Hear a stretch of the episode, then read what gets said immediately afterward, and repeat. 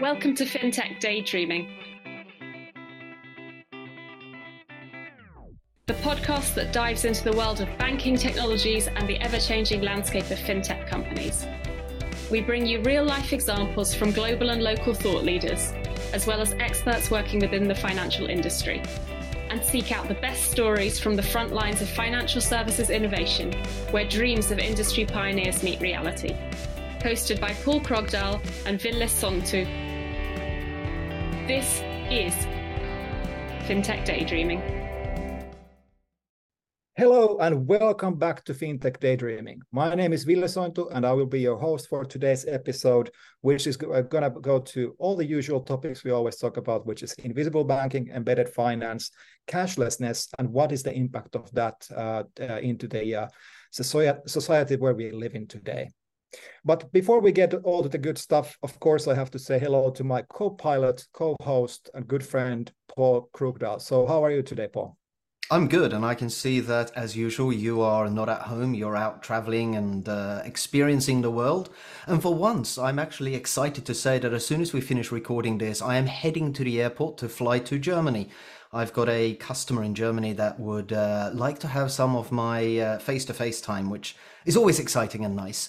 But I'm even more excited to be sharing that, um, you know, we have been on and off working repeatedly with FinTech Farm here in Helsinki, which is, you know, one of the big FinTech uh, hubs uh, for the Nordics.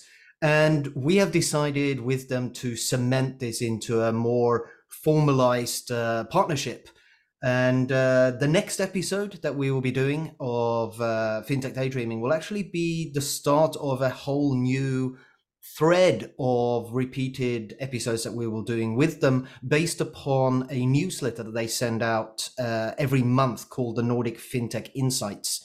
So that will be a exciting new adventure for us and, and a closer collaboration with FinTech Farm. So I'm really looking forward to that. Indeed, indeed. We did promise some new things in the beginning of this season, and this is one of those things, uh, which is definitely changing the uh, the usual structure of this uh, of our podcasting for sure. And uh, it's always good to talk about fintech news uh, and uh, what's the latest, latest and greatest in, in the world. And let's see. For all we know, we, we might be actually recording that in person, in a in a in the same room, so to say. So I think that's also a fun change in pace. Yeah, technology permitting, obviously. Yes, I mean, we're so used permitting. to doing all of this virtually. Suddenly putting everybody in one room, we might have a catastrophic technology failure, but we'll give it a go, right? No, no. I mean, those catastrophic failures are the kind of uh, the spice of the uh, of the podcast, right? So uh, everybody's looking forward to those always. Yeah. But uh, good. That's great news. I'm really looking forward to that uh, in the next episode. But before we get there, we of course need to uh, and get to talk to our guest uh, guest today. Before we introduce the guest, I want to I want to uh, mention a little bit what is the context of the conversation today. A lot of the hype around the industry seems to be uh, in the fintech industry always seems to be revolving around cashlessness, basically moving away from the physical cash uh, into the digital world, basically making uh, making everything uh, less tangible, so to say. And this phenomenon is always touted as a very positive thing. There are, of course, very tangible uh, positive things coming out of this, including uh, the ability to prevent certain types of crime related to ca- uh, cash. There's the environmental impact of not using physical cash because you don't have to move physical things around the world and you can just move everything uh, electronically. All of these things are very well known, and we that's why we all are very much pro cashlessness. But sometimes the uh, the other side of this conversation is forgotten. As things are get less tangible and when uh, people lose maybe sight the physical feeling of actually having money in your hands the uh, the question becomes are the lines becoming too blurred? Are the uh, uh, is it becoming too difficult to track your spending?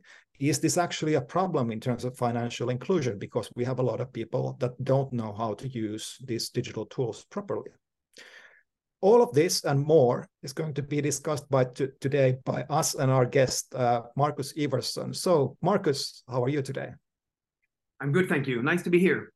Yeah, good to have you again. Uh, uh, I hope I hope I was framing the conversation correctly uh, in terms of uh, what we're going to be talking about. But but why don't you uh, start by introducing yourself? So, what do you do? Where do you come from? And where are you going? Yes.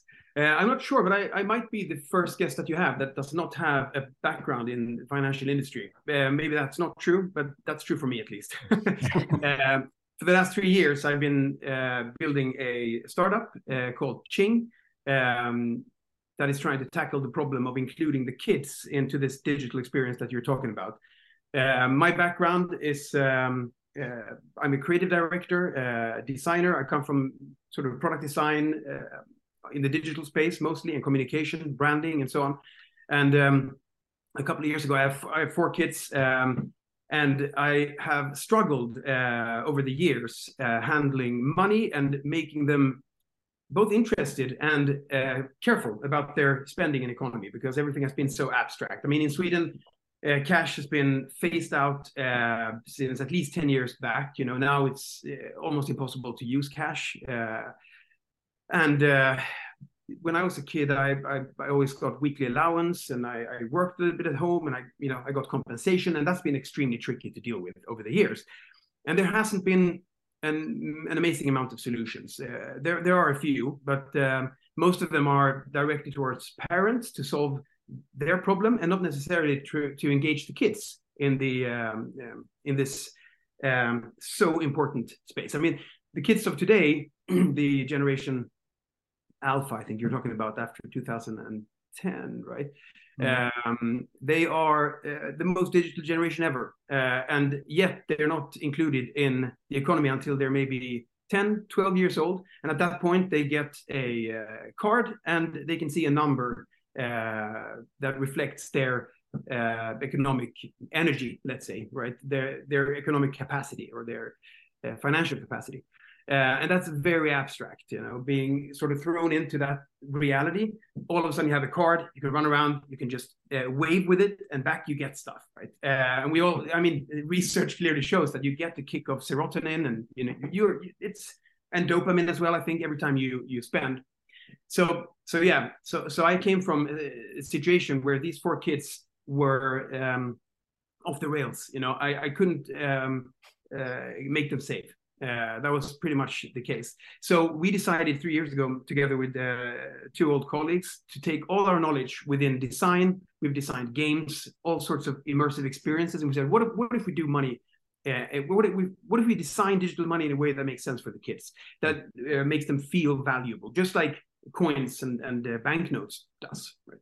So um, that's been the project. You know, we've had our own kids as um, as testing I wouldn't say animals, but they are. but they, uh, we've we've been trying the, the app out, uh, you know, on our own families, and and it's been super fun, super super fun. It's it's actually interesting. I want to reflect on on everything you said. I I've got fairly similar experiences. Unlike Ville, who doesn't have any children, I've I've got children as well, and they're you know early teenage years at the moment, and um, just just like your children, they've they've grown up in a cashless society, a cashless world. Um, an awful lot of it has been, you know, they've not really interacted with cash. Now, I grew up in the UK, and the UK at the moment still is. I won't say it's as cash focused as as Germany, but they're a little bit behind us here in the Nordics when it comes to the whole cashless society part. And I took them to the UK to visit family for the summer holidays this year. And I decided that it was easier to basically take out cash to give them as spending money whilst we're in the UK. So I, I took out, you know, a, a good amount of, of cash uh, in uh, UK pounds and, and gave them both the money and said, you know, here's your spending money for, for the time that we're in the UK. And it was fantastic to see them interact and, and relate to cash because it was the first time really that they'd in anger, you know, carried cash, looked at the cash for spending, seen how much change they get back, analyze how much money they've got, because they were so used to doing that in a digital way, doing it on a phone. You know, you can get apps for your kids with your banks and everything else. And, and it was almost a, a confusing scenario for them, but I think it was a very good experience as well. So I can relate very heavily to what you're saying. Mm, mm. Yeah, what, what, I what I think is interesting is that they grow up in these very very rich digital worlds, um, and in I would say in nine no 99 cases out of 100 you know the the bank app is probably the most boring touch point on their smartphone you know, I mean, honestly, that's true. You know, maybe the calendar is is uh, is more boring. I'm not sure, but so it's very interesting that that they're coming from rich worlds, highly high levels of immersion and stuff, and then they come to what's perhaps most important for a modern human, which is your monetary uh, situation, and it's dead boring, basically. Um, and I think that's you know, and at the same time, there we're we're moving. Um, they are coming out at the age of 18 as adults into a world that is highly complex you know you can you can do investments in all sorts of assets as we know uh, with a click of a button right so it's very easy to to get lost in that space um, and uh, have you not then shaped any form of intuition around uh, small things like you were saying like what what how, how does these numbers work? Like in, in a thousand, there are 10 hundreds, for example. In a hundred, there are ten tens, and in a 10, there's ten ones, and in a thousand, there's one thousand ones. You know, uh, all that sort of exchanging game that we were dealing with as kids, we had to to use our heads to sort of figure things out. I think that provides some level of intuition that is just lost today because you're just fed with one number, and you see post fact um, or you know post purchase, you see that something happened to that number. Sometimes it's hard to see that anything happened at all, and I think that's true for adults as well. We I've heard talked to a lot of people uh, over the last years that do not feel in control anymore of their economy, you know, because mm. they're spending way more than they should. They they buy before they pay, um, and all those sort of things make them a bit, you know, the financial well-being is not necessarily super high uh, control is important. So that's what, what we try to sort of reverse. We, we want them to see their money, we want them to control their money. And that's true for other assets as well. We're now exploring how can we introduce stocks in the same way? How can we introduce cryptocurrency and let the parent be the one who is sort of feeding the kids with this reality that is highly complex, but that you can make very concrete by design. That's uh, that's actually interesting, and I, and I want to get to the conversation of of how, what are the kind of different ways that different institutions are trying to tackle this problem, which, which seems to be gaining more uh, attention lately. But before we get to all of that, the uh, uh, let's focus on Tjing. So the the company that you have founded and uh, you're running, uh, spelled T J I N G, uh, I think. So, uh, but uh, pronounced Tjing, I heard. Yeah.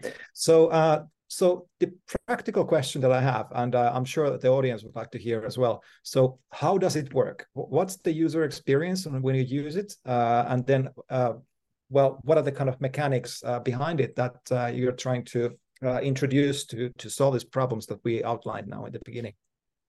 Yes, it's actually very basic. Um, it's a digital wallet. Um, the kid have one on their device.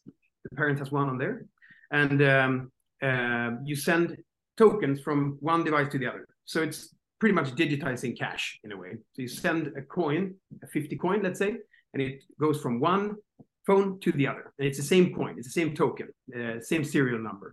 so, so, so it's a very easy way and a very sort of uh, concrete way of sending value between two uh, devices, let's say. Um, the the whole the essence from the beginning was do kids change their behavior when they see their money you know and we developed a, a, very early prototype a couple of years ago where we had very ugly coins that they could combine into bigger coins so they understood that you know they could feel them out they could you know touch them on the screen and we saw an immediate change um, that happened in their the way they looked at their money all of a sudden they started to think twice before they spent for example mm-hmm. um, in one situation i had one of my kids he wanted to buy robux for 900 swedish kronor so that's 90 euros. That's a lot of money, I think, for Robux that you spend. You know, you waste them very sort of frivolously. Um, and that was just when we had launched the app. So I, I uh, had not uh, had a chance to create a, a, new wallet for him on Tjing. So I did that really quickly instead of getting angry because that's sort of you know what a parent normally can get. Um, I sent him over because he had 960 kroners or something like that. So I sent over one big 900. That's a beautiful um, pink coin and a 60. Um, and I gave it to him and I said, okay, then you have to ching me uh, those 900, no problem at all. And he looked at his money and he felt them out and he started to exchange them because you can you can uh, turn you can uh, you have small exchange slips so you can turn them into a 400 and 500 and you can keep doing that.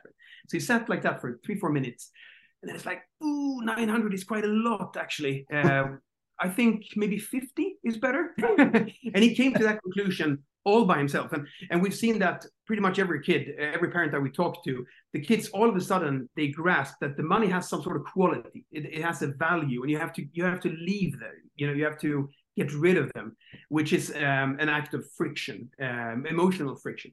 And research show that that's true for us as well. We spend more with card than with cash, for example. If we bring 500 kroner to the to the pub, we normally don't spend more than that because then we have to make a loan and stuff. But if we bring the card, you know, we just keep buying beers. So so it's very basic. That so Tjing is very basic in that sense. It's really just seeing your value, you know. Um, and now right now it's it's coins mostly, but also uh, small messages that you can send to say thank you because that's another aspect that's gone lost as well um, it's very abstract you get in sweden we have swish for example you swish money to each other digitally and even if for young kids that they can't use that really but for, for a bit older kids they do that. But it's also very one way uh, one directional. So you swish and you forget to say thank you for example. So we've also added those sort of emojis and mechanisms that makes it fun for grandmother to send money let's say for you know for a sports holiday and get some love back you know get the thank you. But we're also looking at other types of tokens that we can introduce because we could have stocks, for example, as I said, we could have crypto, we could have uh, all sorts of stuff that, that's relevant for the kid. But right now it's very simple. It's just coins flowing between parents and kid or between siblings or between grandmother and grandchild, for example. I, I, think that's your your idea of, of expansion there. I think is quite relevant and critical. I think you and I had a discussion you know, before we recorded this this episode uh, where we've talked about financial literacy and the, the, changing forces of finance since you and I were children, and the fact that you know the old premise of get a degree, get a job, work hard, save your money, and your future will be safe is, is completely gone. And therefore, associated with that, it's important to teach your children that you get money in, you need to save it but there's so many other things that are now impacting that that they need to think about. They need to invest themselves for their future. They do need to think about taxes. They do need to think about what other asset values do I need to have in my portfolio because at the end of the day, the government's not going to look after them anymore. They're not going to have by default a pension. They need to really think of the future, unlike to a certain degree we did when we were children. And having your app expanding into how do I do uh, investments? How do I look at other asset classes? How do I, you know, maybe even how does uh, taxation impact the money you get and the money you spend? I, I think that's a, a, critical part of the learning process. To- totally agree with you, and I think that that's a really relevant relevant um, uh, thing that you're mentioning there, because handling money um, in a normal handling money in Tjing is very simple. If you want to do budgeting, for example, or if you want to put some money to taxation, you basically move the money uh, interactively into different positions, right? So we could develop wallets, for example, that teach you just that. Uh, um, same thing when it comes to stocks, for example. How do you manifest the idea of having a piece of a company? That's pretty easy if you use tokens, actually it's very easy to, for the, for uh, for us to say to the kids, hey, do you want to buy uh, a share in, in in a company? And they're asking, what is a share? It's a piece of that company. You know, what company would you would like to own a piece from? And then we send over um, a little stock uh, in Tjing. That's not released yet, but that's what we do basically. And they can follow, they can see what they bought it for, and they can see what it's worth right now. It's very sort of it's a very simple way to understand uh, the mechanisms because at the end of the day, it's not that hard. I mean. Uh, I, I find it coming from the outside a little bit like a financial al- an, an alphabet you say. Uh, i've always been a bit you know scared of of all the concepts that are surrounding this space. It's it's tricky. It's um eso- esoteric you know. Um but but actually now when i dig into it it's like it's not that complicated you know. It's it's pretty simple. It's uh and i think uh, if you can introduce this early to kids they get they build an intuition very very early in life and they they lower the threshold to approach uh, those financial ideas. Um, so, yeah, so the project is about financial inclusion first of all, and also financial literacy. I mean, that's what we sort of want to want to get to, and and to do that, you have to make it fun because otherwise, kids don't care. That's that is the essence. you know? We can, yeah, we can, we can certainly hear the fun part and the the fact that you're making this money very tangible and uh, uh, making people physically almost move uh, these coins to to uh, uh different places to actually spend money. But I mm. know that the our audience is, uh, I mean, we have a lot of bankers and fintech nerds in our audience, and they're dying to hear are these real transactions? Is there real money involved? Uh, if not now, is there going to be in the future? I mean, is this somehow connected to the actual payment and the actual monetary value that people have? Or, or how does it work in terms of value? Is it completely self-contained, or how do you do it? Hmm. No, but I mean, it is the answer is um, it's a philosophical question. I mean, I I say it is money, you know, because the, the, the bank is is myself. So what they have in their purses is uh, I, am the um, what do you say? I'm the one who's granting that they'll they be, they'll be able to get something for it. But it's not connected to a bank today. That's what we're looking at right now. We just entered a partnership with with the Mastercard, their Lighthouse program, which we were really really happy about, um, because we want to enable the kids to um, move outside of Tjing. Right now, they have to send me money and then I pay, for example. So they're they're Tjinging me uh, money and then they uh, ask me to pay for something, and that's how it works basically. Mm-hmm. Um, enabling them to go to the store themselves. I have this story as well. My eight-year-old son this this summer he was handed a 20 kroner bill from his grandfather, and that's very rare actually. So he was super happy, you know. And he's good with money now. He's had Tjing for uh, two three years. He's really good saver. You know, he, he really understands sort of the concept of money. So he he he was walking back and forth to the counter in one of the small shops in, in town. You know, he, he wanted to buy a piece of chocolate. You know, and I said, you can buy whatever you want. It's your money. And then you know, after looking at me a couple of times, uh, looking at the guy behind the counter, he walks up there and he takes this chocolate bar. You know, he puts it at the counter and he hands him the note. And I just see him from from a distance, like shaking his head. You know, they didn't accept cash, obviously. You know, so Måns is back the chocolate bar, and he comes back with a fa- really, sad face. You know, and and that is something we really want to solve. He's eight years old. Yeah, he's nine now. Actually, he was eight in the summer. He needs to be able to go to a store and make a small purchase you know so our next step is definitely to connect this into uh, sort of the, the real money quote unquote space right but i mean on one level I'm granting that this is money, just like the bank grants me that you know my bank account holds money. So so we're talking about this as real money because it I would say it is, you know, for sure. Yeah. So, so instantly, when you say this is this is somehow connected to real money, and then that whole notion of the kid can pay with it at the shop, my brain goes regulations, KYC, AML, everything else that goes around that. So. Right is is there you know an element of of regulatory uh, or financial licensings associated with this? Absolutely. I mean, for sure. You know, and that, I think the, the, the beautiful part with where where the app is today is that the parent is the bank, so the regulation is is not there, right? You can you can really deal with stocks and everything uh, because the parent is sort of creating these stocks. You know, they create gold and, and so on. So the system right now is very flexible. But of course, as soon as the component comes in, where you have a bank connection, there is regulation uh, happening. Uh, we and, and, what you realize, of course, coming from the outside, is that it's a fairly steep. Uh, they, have not made it easy, let's say, you know, to get into the space. Um, uh, they, I mean, who, who are they? But I mean, it's it's hard. I understand that it's a regulated space, right? So so we're looking at different models here. We're trying to find our sort of position in the financial ecosystem, really, because we're not here to compete really with anyone. We're just here to provide a solution for the young people uh, that makes sense to them and that shapes their intuition around money. So um, we're looking at open banking, for example, as as one potential. Um, um, and there are a lot of players out there, as you as you both know, that could that, that can help us there. You know, there are card as a as a service is another uh, another interesting idea. Collaborations with banks, we're absolutely open for that as well. We just want to distribute this to as many families as possible. You know, that so as that as many kids as possible can can get into this. You know, it's important to shape their future. So, um, and of course, we could also long term um, look at the e-money license and you know eventually become a bank. I don't. I mean, that's very very far into the future. I would say right now. I think there are a much smarter way for us to get out there because again, we we are looking at this as an impact project. Uh, of course, it's commercial.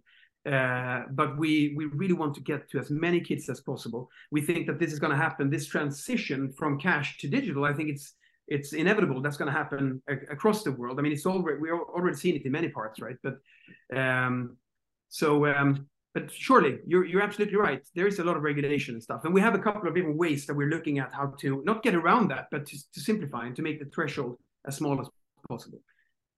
I think there's a lot of interesting opportunities here because as we know, the world, especially here in Europe, is moving towards uh, open banking through different kinds of uh, regulation and new directives coming through.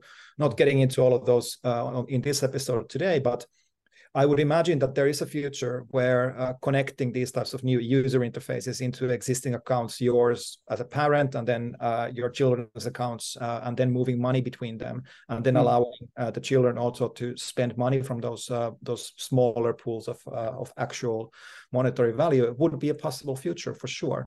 But looking at the landscape today, I, I see a lot of especially user interface related problems on those on those things. Now, you you basically outlined the uh, your current situation where you have this uh, the parents as the central bank issuing the coins and then uh, you're able to move them around uh, and the potential future of moving into different kinds of licensed licensed businesses. But uh, what is your current business model uh, with with the kind of information that you have right now? And is that changing now in the future based on what you just said yeah, no, I mean, we, the current way we're looking at it, uh, the app in its current state is uh, a tool for families that don't want to or that cannot uh, get banked for their youngest kids. We have kids as young as two years old, actually. That's our youngest user. Most of them right now are like five, six, seven, eight, nine, maybe, you know. And then when they're coming into 10, 11, 12, they need real money. So that's where sort of we we might we might lose them uh, if we don't have any sort of connection to a bank. But we could that's why we're looking at that as well. But right now the business model is right now Tjing is free. It's very early. You can you can download it and you can uh, have fun with it.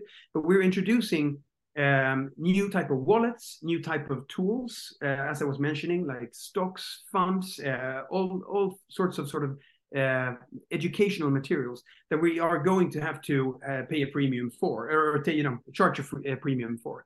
So that's going to be Tjing Plus basically um, we want every kid to be able to to join and to handle the basics. I think that, again that's that's just a question of impact, uh, really. So it's there's always going to be a version that is fun, but there are degrees of fun and there are degrees of learning, and we think that families are prepared to pay uh, a premium to serve their kids with the best experience possible. Because this is a it's such an important aspect of life uh, at the end of the day.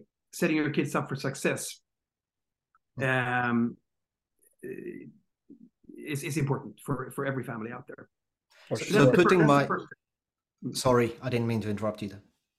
No, go ahead. No, that's the first step. That's the okay. first step. I was, uh, yeah, I was just going to say, putting my investor hat on. Then, I mean, I can hear you saying that you're looking at moving towards a, a, a freemium style model where you get the basics for free and you pay something to get additional value.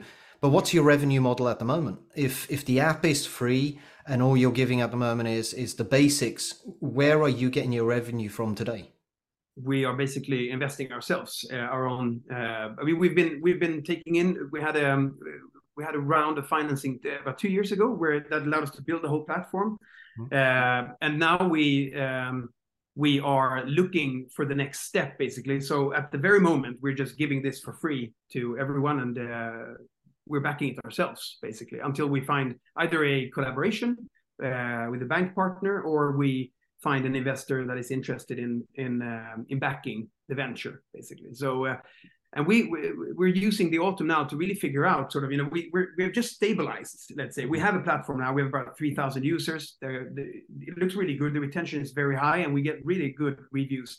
People are very happy about it but um, we're also careful right now not to grow too big before we we sort of know what our position is in this financial ecosystem again. So I think this is really an exploratory phase for us, um, and I think uh, that's what the autumn is going to be all about. You know, how do we get to as many kids as possible? That's our question, and of course, how can we sustain this from a uh, financial perspective long term? You know, but right now it's that's the model basically. So we have a, we have listeners all around the planet. We've learned, uh, which is a bit surprising, but we're happy about it. Uh, and I'm sure they're thinking, uh, is this a global application? Can I download this anywhere? Uh, and if it's not, will it be global in the future? Yeah, it's absolutely the uh, the idea to make this global. Uh, we right now exist in a couple of countries. We just released it in Germany, Spain, Italy, France, mm-hmm. Holland. I think. I yeah, exactly. So uh, a couple of European countries there as well. We're we're quite careful. You know, I mean, it's so growing. It requires money as well, right? So we have it there more to uh, to seed it to friends out there that can try it out and that can experiment uh, and see how it fits into their situation in that society. I mean, we know, for example, that Germany is much more cash heavy than Sweden, you know, but um, and how does how, how does that affect the um, uh, the usage of the app, right? So, uh, right, so Sweden, of course, Finland, uh, Switzerland. Um, it's also three countries where we've been, but we've been mostly active in Sweden actually, because that's where we are located right now, and that's where we've been trying it out but it's um, it's been very much of a design. It is a design project. The whole thing is an innovation project in the sense that we we don't know. Nobody has done this before, this exact thing. So we don't know exactly where this will take off. The only thing we know is that we're extremely committed to get this to as many kids as possible because we see that it has a massive impact on the kids that use it so far. So, so you, I mean, you you must be having competition from from other relevant apps in sort of the same space. What what do you see as being your specific unique value proposition? I mean, I believe there's there's a similar app in Sweden as well called Gimme, yeah, something similar. Yeah. Yeah. yeah, Gimme were they were very early. I mean, they've been they were probably at least five years earlier than than we were. And I used Gimme myself. You know, I was really happy that they saw the problem and that they did something about it. The problem we had with Gimme was that the kids didn't really care about it you know they, it didn't really serve their it didn't make their hearts tick you know? Hmm. so we we found ourselves not to keep using it basically. You know i thought it was a good tool that they didn't care. So all of a sudden we, we realized we hadn't looked at it for like two years actually you know? And i put some level of interest that was ridiculously high. So they had money that was just sky you know taking off to the skies basically.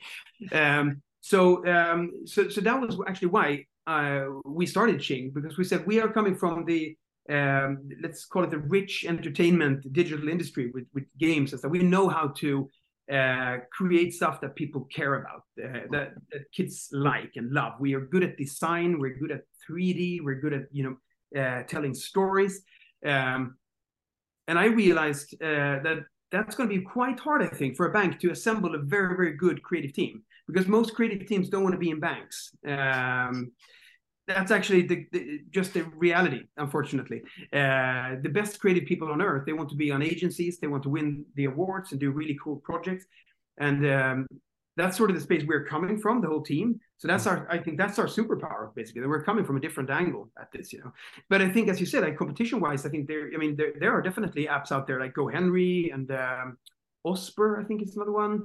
Um, gimme as you mentioned yourself uh, so there are apps there. But I think that the problem there is that they're very similar to what the banks offer. You know, it's a it's a, a very UX, a typical UX centric thing. You know, it's very focused on parents normally, and the education comes in the form of written text. Like, you know, today we're going to learn how to budget, and you have to read, and you have to, you know.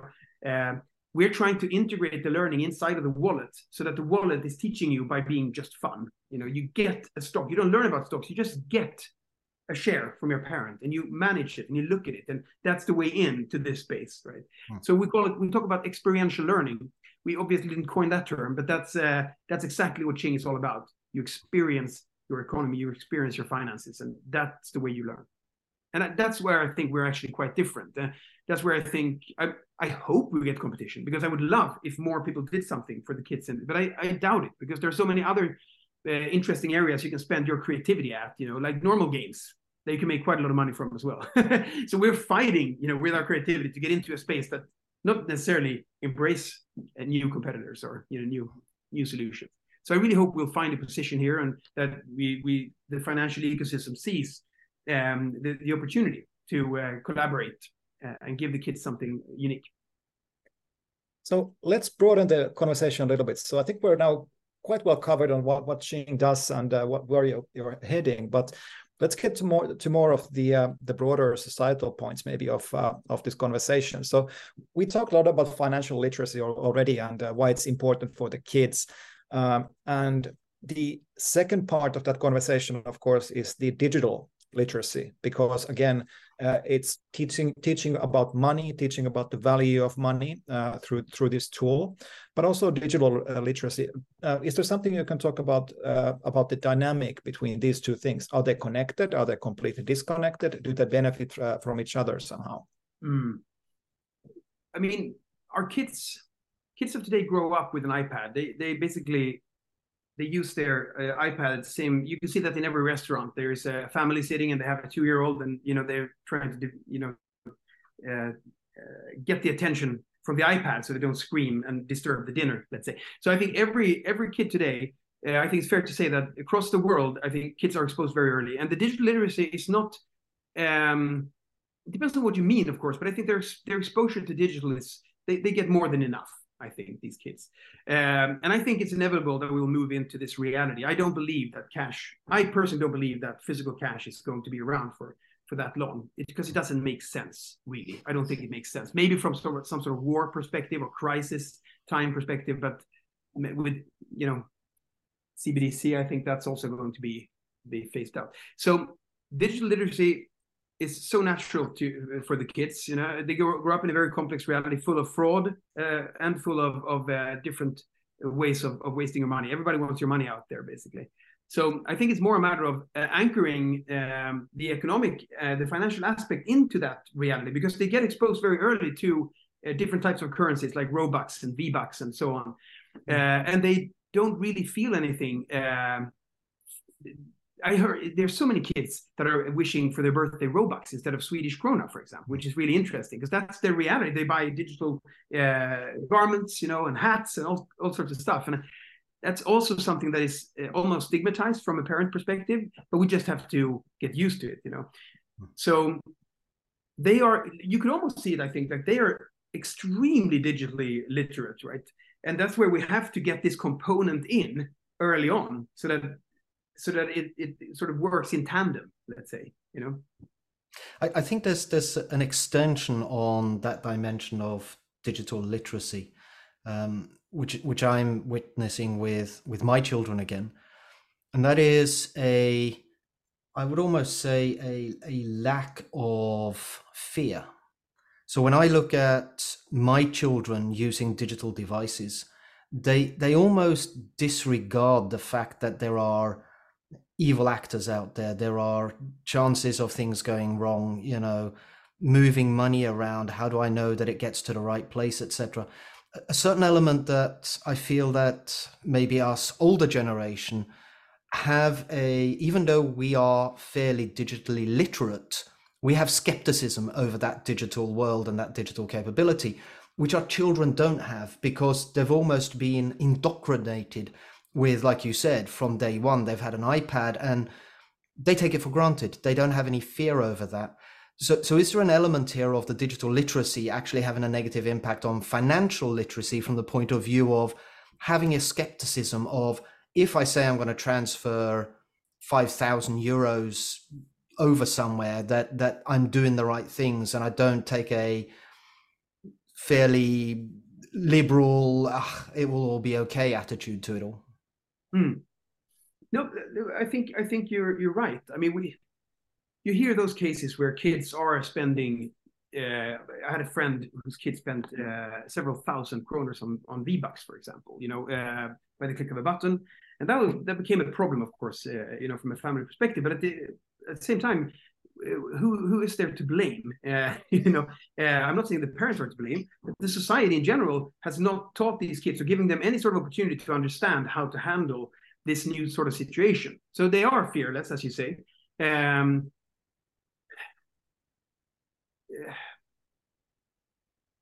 there, there, there's just an element of um, they, they don't get to experience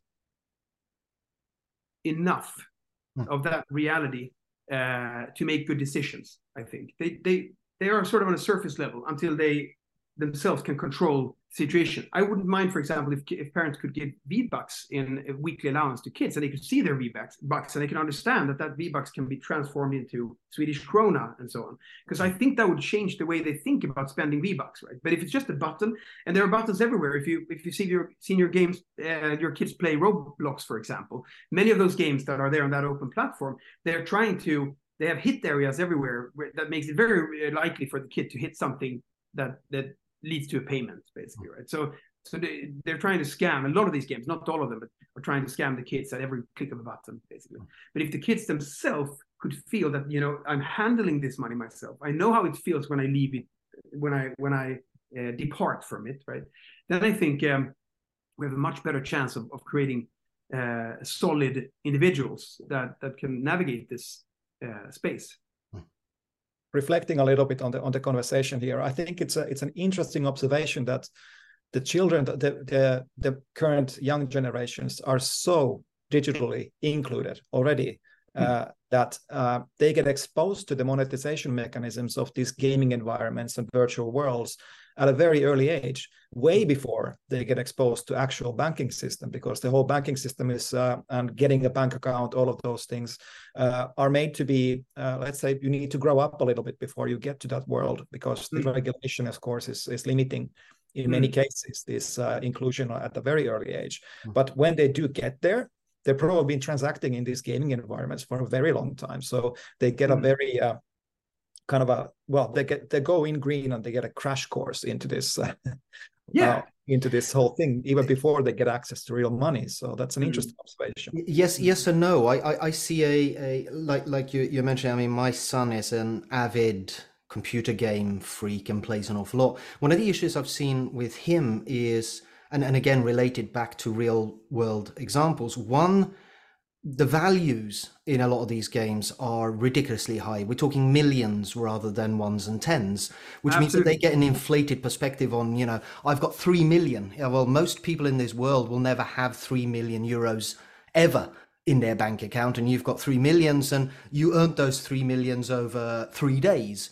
So hmm. they, they get a warped perspective on value so that they, they go out of their gaming world where we're talking millions and they can earn that in days versus reality where they have to work for four weeks to get hundreds. And I hmm. think there's a horrible disconnect there where, you know, apps like like Tjing, like you've got, hopefully will help to balance that out a little bit so they understand that the world is not for most people in millions and billions. It's it's in hundreds and, and thousands. I, I totally agree. And I remember uh, this was probably seven, six or seven years ago. They played a game and they came home and they were like, they wanted me to pay for Robux because their friend Dean had gazillions or something like that, you know, quintillions, quintillions, I think. And I was like, quintillion? Where the hell did you learn that uh, concept? You know, a quintillion. So, so I, I completely hear what you're saying. And I think, you know, if you would take a small kid and you would leave them at a big shopping mall, like or a big toy store, you know, and they roamed around, you would realize that you would have to sort of teach that kid about what's, you know, what's what's okay to do, you know, how to relate to sort of different pricings and stuff.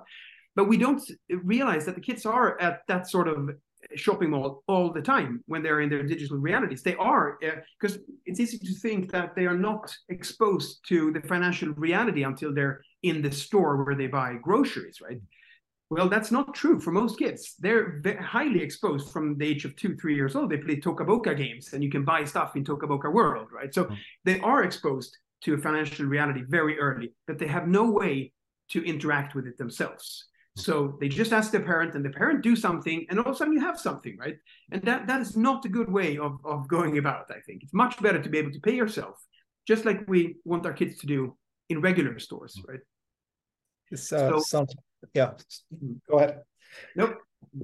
All right. Uh, so this sounds almost like scary and promising at the same time. Uh, I mean, I've, I've, personally been playing since a, from a very young age, and uh, what I learned is, is basically to be very cynical of, of people uh, when being exposed to these monetary systems in these virtual worlds. And uh, in a, in a way, it can help. So it's an interesting phenomenon to uh, to follow, of course. Mm. Now, before we start rounding off the conversation, there's one more topic that uh, I think we need to address, and it was already briefly mentioned in one of your comments earlier, and that's the uh, uh, the new notion of central bank digital currencies. Um, now, central banks, as we know, uh, have realized that cash, the physical cash, is going away, uh, and now they're looking into uh, digital currencies as a as almost like a complement uh, to the physical cash that they uh, uh, they issue. So, central banks think that the central bank digital currency is a way to address this cash this well, the, the phenomenon uh, coming out of the cashless uh, trends uh, and uh, partially also the problems uh, out mm. of out of coming out of cashlessness. But uh, what's your opinion of, of CBDCs? Earlier, you mentioned that you, you, you actually think that it might not be the answer of the into the future, or can you reflect on that? No, no, but I, I you know, again, um, I think I'm not an expert in that space, but I, I do I do believe that uh, there needs to be. I mean, if there's not such thing, everything is privatized, right? Uh, and that doesn't seem like a great idea when it comes to money, to me at least. You know, from both from sort of an inclusion perspective, not every person um, in the world have traditional banking uh, services, for example.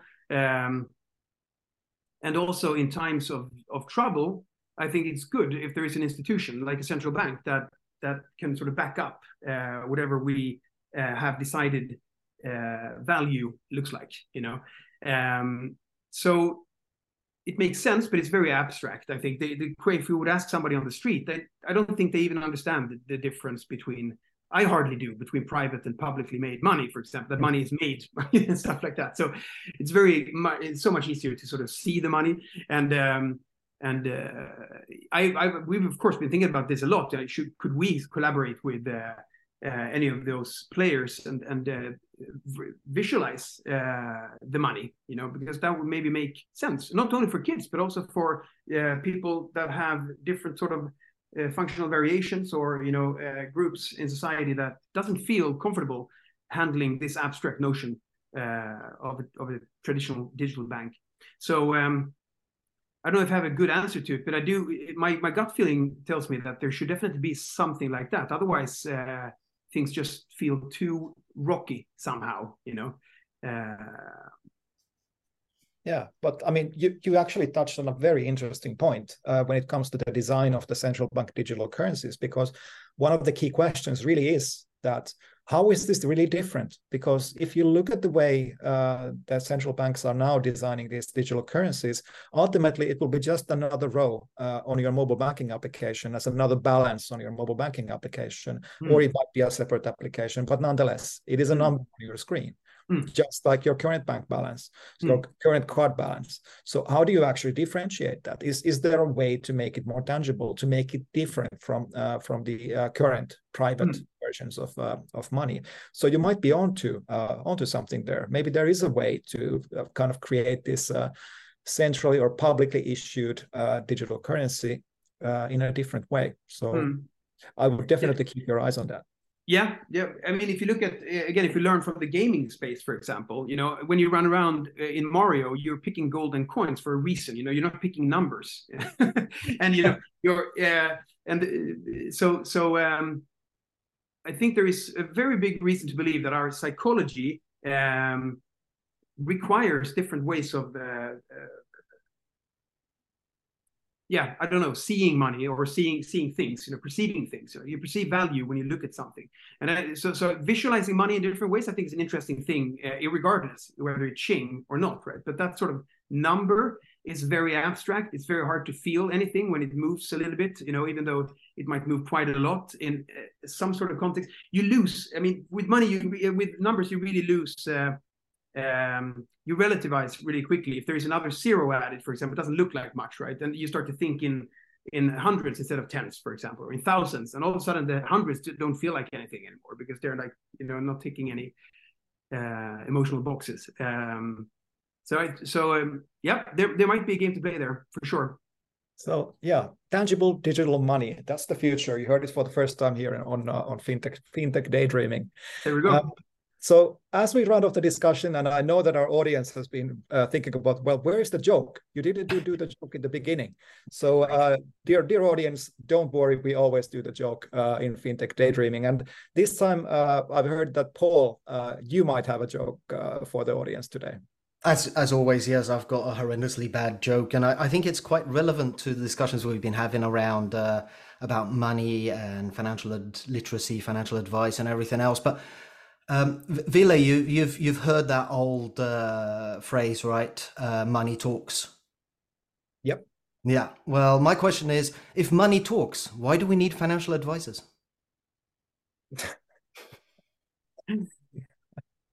yeah, that's that's that's a good question. I promised bad and I delivered bad yeah, you know what, almost, what, almost kind of felt like you know, is there another line coming to this joke, or is this really no? Nope. Yeah, yeah, it was. Yeah, that's it. That's it. The, you know what's funny is that we can actually make money talk in Tjing, and if we give you financial advice, don't spend me. that's no That's I'm serious when I say that. We could make money. I like it. I like it. so that's like generative AI on money, programmable Exactly. money. I mean, now we're getting into really kind of big hype topics here. So I better, better money with money, money with emotions. Imagine that. Oh, emotional money. Oh, yeah. Emotional money, yeah. Great. But uh, we do have to round off the uh, of the, the conversation uh, today. Unfortunately, we could go on forever, uh, as, as as always. But uh, Marcus, before we uh, sign off, was there anything you wanted to mention that we haven't we had a chance to uh, talk about uh, today? No, I, th- I think this has been a super interesting conversation. Thank you very much for having me on the podcast and for putting a sort of a spotlight on the subject. You know, um, I think we've covered most of it. Uh, inclusivity and financial literacy super important for the future generations, and we have to take that seriously. I think. And we couldn't agree more. Uh, final question: How can people reach out to you, find out more about Tjing? They can either they can email me at marcus with c at tjing.com. That's probably the simplest way of doing it, or add me on LinkedIn, for example, Marcus Ivarsson. Um, that's probably the two most uh, favorable options. Uh, I can provide info to you guys, and you can put that in the if you have a. We'll we will put will. them on the show notes. Great. Yeah. So thank you, Marcus, for being a fantastic guest. I think the conversation will be very interesting for many of our listeners to hear. But what's also interesting for our listeners, of course, is our new collaboration with the uh, with the FinTech Farm. So, Pål, maybe remind the audience once more uh, about our new collaboration.